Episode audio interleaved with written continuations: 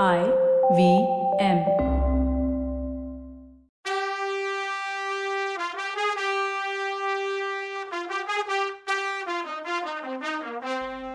வணக்கங்க. நான் கவிதா பேசுகிறேன் வெல்கம் டு கதை பாட்காஸ்டின் பொன்னியின் செல்வன். இது ஐம்பத்தி ஒன்பதாவது எபிசோட். அந்த கிழவரை எதுக்கு கல்யாணம் பண்ணிக்கிட்டீங்க? அவர் மேலே காதலான்னு கேட்டதும் அமைதியாக கொஞ்ச நேரம் பதில் பேசாமல் இருந்தா நந்தினி. அப்புறம் ஏதோ நினச்சிக்கிட்டவ மாதிரி அவர் மேலே பழி எதுவும் சொல்ல வேண்டாம். நான் ஆசைப்பட்டு தான் அவரை கல்யாணம் பண்ணிக்கிட்டேன்னு சொன்னான். அதுவும் அரண்மனை வாழ்க்கைக்கும் அதிகாரத்துக்கும் ஆசைப்பட்டு தான் கல்யாணம் பண்ணிக்கிட்டேன்னு வேற சொன்னான். என்னால் இதை நம்ப முடியலன்னு சொன்னான் பார்த்திபன். நம்ப முடியலைனாலும் அதுதான் உண்மை பல்லவரே.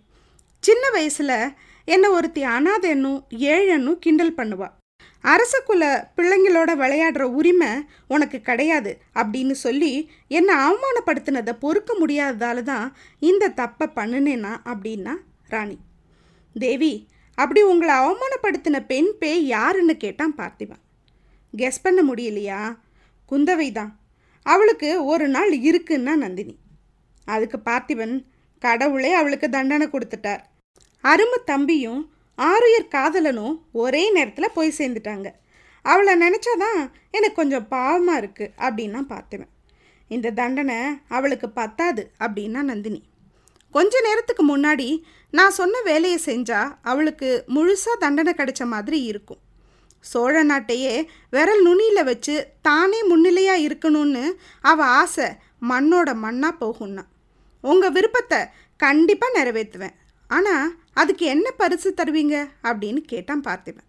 அதுக்கு நந்தினி எது கேட்டாலும் தருவேன். ஆனால் அது தமிழ் பெண் குல மரபுக்கு மீறாமல் இருக்கணும் அப்படின்னு சொன்னான். அதுக்கு பார்த்திபன் தேவி வெளிநாடுகளில் ஒரு புது மதம் வந்திருக்கு. அதில் கல்யாணமான புருஷன் பொண்டாட்டி பிடிக்கலைன்னா பிரிஞ்சிடலாம். அதுக்கு ஒரு சடங்கு மாதிரி பண்ணுவாங்களாம்.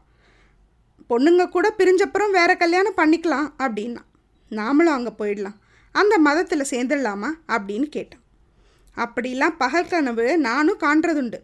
ஆனால் அதெல்லாம் நடக்குமா என்ன? அப்படின்னு கேட்டா நந்தினி. ஏன் நடக்காது தேவி?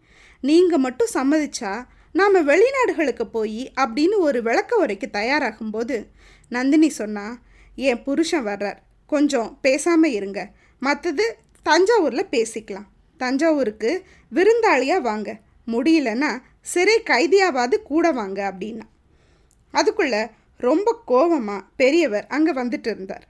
அவங்கள பார்த்த பார்வையிலேயே அனல் தெரிச்சுது. அவ்வளோ நேரம் நந்தினி உட்காந்து இவனோட ஏன் பேசணும்? ஆனால் இவளை எதுவும் சொல்ல வேற முடியாதே. உள்ள கொதிச்சிட்டு இருந்தார். நந்தினி அப்போ சுவாமி உள்ள நல்லா செக் பண்ணிட்டீங்களா? எல்லாரையும் விசாரிச்சிங்களா? இவர் சொன்னதெல்லாம் உண்மையா? அப்படின்னு கேட்டா. அவ குரல் அவரை கொஞ்சம் சாந்தப்படுத்துச்சு. ஆமா ராணி இவ சொன்னதெல்லாம் உண்மைதான். சோழ நாட்டோட தவ புதல்வனை தமிழகத்தோட கண்மணியை நம்ம இழந்துட்டோம். அதுக்கு காரணம் இதோ நிற்கிறானே கொலகாரன் சண்டாளன் இவன் தான்னாரு ஐயா என் மேலே பழி போட்டால் நான் எப்படி காரணம் ஆவேன்? இதுக்கெல்லாம் காரணம் சோழ நாட்டையே ஆட்டுவிக்கிற மோகினி பிசாசு தான் அப்போ பெரியவர் அவன் சொன்னது நந்தினியை தான்னு தப்பாக எடுத்துக்கிட்டார். கோபம் வரம்பு மீறிடுச்சு அவருக்கு. அடப்பாவி என்ன சொன்ன? அப்படின்னு கீழே கிடந்த ஈட்டியை எடுத்து அவனை குறி வச்சு ஓங்கினார். அதுக்குள்ளே நந்தினி அவ கையை பிடிச்சிக்கிட்டா. என்னது இது? எதிரிங்களை கொல்ற மாதிரி விருந்தாளிங்களையும் கொல்ல போலாமா? அப்படின்னு கேட்டான் ராணி நீ அவன் சொன்னதை கேட்கலையா? அவன் உன்னையே தான் சொல்கிறான்னு சொன்னார். அதுக்கு நந்தினி அவர் என்னை பற்றியா சொன்னார்? நல்லா கேளுங்க. அவர் மட்டும் என்ன சொல்லியிருந்தார்னா என் கத்தியாலே நானே குத்திருப்பேன் அப்படின்னு. பார்த்திவன் ஐயா நான் என்ன பைத்தியமா ராணியை பற்றி அப்படி சொல்கிறதுக்கு பழையாறையில் இருக்க மோகினி பிசாசை பற்றி சொன்னேன். குந்தவை தான் வந்தியத்தேவன் கிட்ட ஓலையை கொடுத்து அதுவும் ரகசியமாக அவரை கூட்டிகிட்டு வர சொல்லி சொல்லியிருக்கா. அந்த வல்லவனை காப்பாத்துறதுக்காகத்தானே நான் சொல்ல சொல்ல கேட்காம இளவரசர் கடலில் குதிச்சாரு. அதனால் இந்த நிலைமைக்கு காரணம் குந்தவை தான்னு சொன்னேன் நான் பெரியவர் தம் புத்தியை நினச்சி தானே வெக்கப்பட்டுக்கிட்டார். ஆனாலும் மீசையில் மண்ணு ஒட்டலை கதையா நீயும் தான் பொறுப்பு சும்மா பேசாத. அப்படி புயல் அடிக்கும்போது எப்படி அவரை நீ படகுல இறங்க விட்ட? தொலைஞ்சு போ எங்கேயாவது என் கண்ணு முன்னாடி நிற்காதன்னாரு நந்தினி குறுக்க பூந்து நாதா இவரையும் தஞ்சாவூருக்கு கூட்டிட்டு போகலாமே இவர் நடந்தது எல்லாத்தையும் சக்கரவர்த்திகிட்ட சொன்னால் நல்லது இல்லையா இல்லைன்னா நம்ம மேலே தான் குத்தம் வரும். நான் கூசாமல் நாம தான் இளவரசரை கடலில் மூழ்கடிச்சு கொண்டுட்டோன்னு சொல்லுவாங்கன்னா அதுக்கு பெரியவர் சொன்னால் சொல்லட்டும் அதுக்கெல்லாம் அஞ்சினவன் நான் இல்லை. சொல்கிறவங்கள நாக்க அறுத்துடுவேன். பார்த்திபா என்ன திருட்டு மொழி முழிக்கிற? தப்பிச்சு ஓடலான்னு பார்த்தியா? டேய் இங்கே வாங்க இவனை பிடிச்சி கட்டுங்கன்னார். ஆளுங்க பக்கத்தில் வர்ற வரைக்கும் சும்மா இருந்தவன் அவங்கெல்லாம் பக்கத்தில் வந்த உடனே போட்டு சாத்தினான். நாலு பேரும் கீழே விழுந்தாங்க. ஐயா என்னை கட்டுறதுனா இத்தனை போர்களில் ஈடுபட்டு அறுபத்தி நாலு காயங்களை வாங்கின நீங்கள் செய்ங்க. நான் கட்டுப்படுறேன். இந்த மாதிரி ஆளுங்களை அனுப்புனா துவம்சம் பண்ணிடுவேன்னா. பெரியவருக்கு கொஞ்சம் நிம்மதியும் சந்தோஷமும் கலந்த உணர்ச்சி வந்துச்சு. பார்த்திபா நீ வீரன். வீரர் மரபில் வந்தவன் தான். டவுட்டே இல்லை. எங்களோட தஞ்சாவூருக்கு வர்றேன்னு சொல்லு. கட்டலை அப்படின்னார். வர்றேன். மன்னரை நேரில் பார்த்து நடந்ததை சொல்லணும். என் மேலே வீண்பழி வரக்கூடாதுல்ல அப்படின்னா. சரி அப்போ புறப்படலாம்னாரு பெரியவர். அப்போ கொஞ்சம் தூரத்தில் இருந்த காட்டில் இருந்து ஆந்த கூவுற சத்தம் ஒன்று வந்துச்சு. பல்லவ சொன்னா என்ன பகல்லையே ஆந்த கத்துற சத்தம் வருதே? கோடிக்கரை காடு வித்தியாசமாக இருக்கேன்னா? நந்தினி அதை கவனிச்சதை இவங்க ரெண்டு பேருமே கவனிக்கலை. இன்னும் ரெண்டு தடவை அதே மாதிரி சத்தம் வந்தது. நந்தினி அப்போ இப்போவே கிளம்பணுமா? இன்னும் ஒரு நாள் இருந்து பார்ப்போமே ஒருவேளை இளவரசர் கட்டையை பிடிச்சி மிதந்து கரை சேரலாம் இல்லையா? அப்படின்னா. பல்லவா இது நமக்கு தோணாமல் போச்சு பாரு.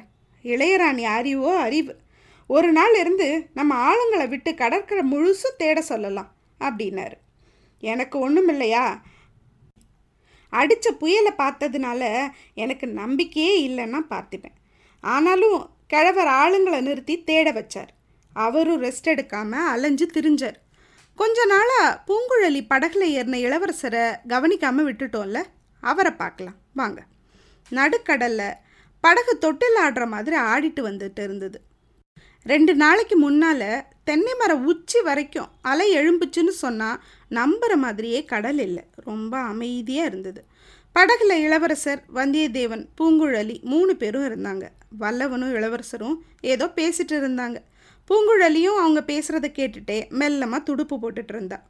கோடிக்கரையில் போய் சேர்ந்த உடனே தஞ்சாவூருக்கு போகாமல் பழையாறிக்கு போகணும்னு வல்லவன் சொல்லிட்டு இருக்கான்.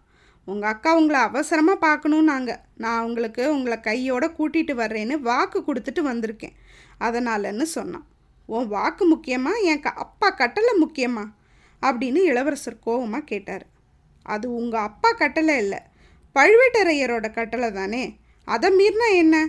அதோட சக்கரவர்த்தி பார்க்க போகணுன்னா சுதந்திரமாக போவீங்களா? இல்லை கைதியாக பார்க்க போவீங்களா? நான் சொல்கிறத கேளுங்க. வில்லன் பிரதர்ஸ் உங்களை கைது பண்ணியிருக்காங்கன்னு தெரிஞ்சால் போதும். அவ்வளோதான் நாட்டு மக்கள் எல்லாரும் தஞ்சாவூருக்கு படையெடுத்துடுவாங்க அப்புறம் நாடே ரணக்களம் ஆயிடும். கடவுளாக பார்த்து புயலை அனுப்புனாரு. ஆனால் நீங்கள் நாடு ஃபுல்லாக கலவரம் உண்டாக்கணும்னு நினைக்கிறீங்களா? அப்படின்னு படப்படன்னு கேட்டான். கொஞ்ச நேரம் பேசாமல் இருந்த இளவரசர் கோடிக்கரையில் எனக்காக சின்னவரோட வீரர்கள் வெயிட் பண்ண மாட்டாங்களான்னு கேட்டார். அதுக்கு உதவி செய்யதானே பூங்குழலி இருக்கா? எத்தனை பேர் நம்மளை தேடிட்டு இருந்தாலும் அவங்க கண்ணிலெல்லாம் மண்ணை தூவிட்டு நம்மளை காட்டுக்குள்ளே கொண்டு போயிடுவா. என்ன பூங்குழலி? செய்வதானே? அப்படின்னு கேட்டான் அவள் எங்கே இங்கே இருக்கா? ஒரே கனவு லோகம்தான். கோடிக்கரை போனதும் இளவரசரை பிரியணுமேனு துக்கம் வேற. உதவின்னு கேட்டால் செய்யாமலா இருப்பா. கோடிக்கரைக்கும் கொஞ்சம் தள்ளி மேற்கு பக்கம் படகை கொண்டு போனால் ஒரு வாய்க்கால் இருக்குது அங்கே ரெண்டு பக்கமும் சதுப்பு நிலம். படகு போகும். யாரும் வர முடியாதுன்னா. அப்படின்னா எங்களை அங்கே விட்டுட்டு நீ வெளியில் போய் விசாரிச்சுட்டு வர முடியும்ல? அப்படின்னு கேட்டான் வல்லவன். ஓ தாராளமாக அங்கே மறைவான இடம் நிறைய இருக்குன்னா. உடனே வல்லவன் இளவரசே கேட்டிங்களான்னா கேட்டேன்ப்பா கேட்டேன். என் நாட்டிலேயே என்னை திருட மாதிரி ஒளிஞ்சிருக்க சொல்கிறேன் ம் அப்படின்னாரு. கொஞ்ச நேரம் எல்லாரும் அமைதியானாங்க. சமுத்திரகுமாரி ஏன் படகை நிறுத்திட்டேன்னு? கேட்டார்.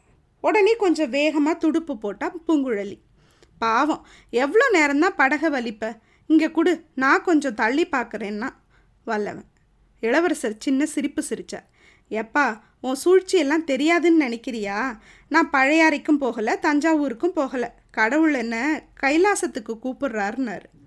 என்ன ஆச்சு இந்த இளவரசருக்குன்னு ரெண்டு பேரும் அவரை உத்து பார்த்தாங்க. அவர் உடம்பு நடுங்கிட்டு இருந்துச்சு. வல்லவன் பயந்துட்டான். ஐயா ஏன் இப்படி உடம்பு நடுங்குதுன்னு கேட்டான். உடனே அவர் இது குளிர்காய்ச்சல். இலங்கையில் இது அதிகம் பரவி இருந்ததுன்னு சொன்னேன்ல இது வந்தால் பழைக்கிறது ரொம்ப கஷ்டம்னார். வந்தியத்தேவனுக்கு இதை கேட்டதும் ஜுரம் வந்துடும் போல இருந்தது. நடுக்கடலில் இடி விழுந்து கப்பல் தீப்பிடிச்சப்ப கூட அவன் பயப்படலை. ஆனால் இப்போ கதி கலங்கிட்டான். பூங்குழலி பயத்தில் துடுப்பையே நழுவ விட்டுட்டான் உடம்புல இருந்த சக்தியெல்லாம் போன மாதிரி வெறுமனே இளவரசரை பார்த்துட்டு இருந்தா. இளவரசருக்கு நடுக்கம் அதிகமாயிடுச்சு. ஐயா நான் என்ன செய்யணும்னு சொல்லுங்க. ஒன்றும் புரியலையே. படகை எங்கே கொண்டு போகட்டும்? பூங்குழலி கோடிக்கரையில் வைத்தியர் யாராவது இருக்காரான்னு கேட்டான் வல்லவன். அவ ஊம மாதிரி இருந்தா. இளவரசர் திடீர்னு எந்திரிச்சு நின்னார். என்னை என் அக்கா கிட்ட கூட்டிகிட்டு போங்க. உடனே போங்கன்னு வளரெல்லாம் பேசினார். இதை கேட்டதும் வல்லவனுக்கு சந்தோஷமாயிடுச்சு. ஆனால் அந்த சந்தோஷத்தை அனுபவிக்க முடியல. என்னாச்சு இவருக்குன்னு புரியல. திடீர்னு இளவரசர் அக்கா இதோ வரேன். உன்னை பார்க்க வர்றேன். யார் தடுத்தாலும் கேட்க மாட்டேன்னு சொல்லிட்டு படகுலேருந்து குதிக்க போனார். நல்ல வேளையா வல்லவன் ஓரளவு நிலமையை புரிஞ்சிருந்தான் அதுக்குள்ள. அவரை பிடிச்சிட்டான். அவர் ஏற்கனவே அசகாய சூரர். ஜுரத்தில் பத்து யானை பலம் இருந்தது அவர்கிட்ட. திமிர்னார். வந்தியத்தேவன் பிடிச்சிக்கிட்டே பூங்குழலி வான்னு கத்துனான். அவளும் வந்து பிடிச்சிக்கிட்டா. அவர் அப்பவும் அக்கா நீ சொல்கிறபடியே படுத்திருக்கேன். நீ இல்லைன்னா என் கதி என்ன அக்கான்னு விம்முனார். அவரை பிடிச்சி படுக்க வச்சாங்க. ஏதோ கொளரெல்லாம் பேசினார். என்னன்னே புரியல. கண்ணு மட்டும் பார்த்துட்டே இருந்தது. இனிமே இளவரசரை கேட்டு முடிவெடுக்கிறது முடியாத காரியம்னு புரிஞ்சது வல்லவனுக்கு. பொறுப்பு தனக்கு நிறைய இருக்குது இப்போ.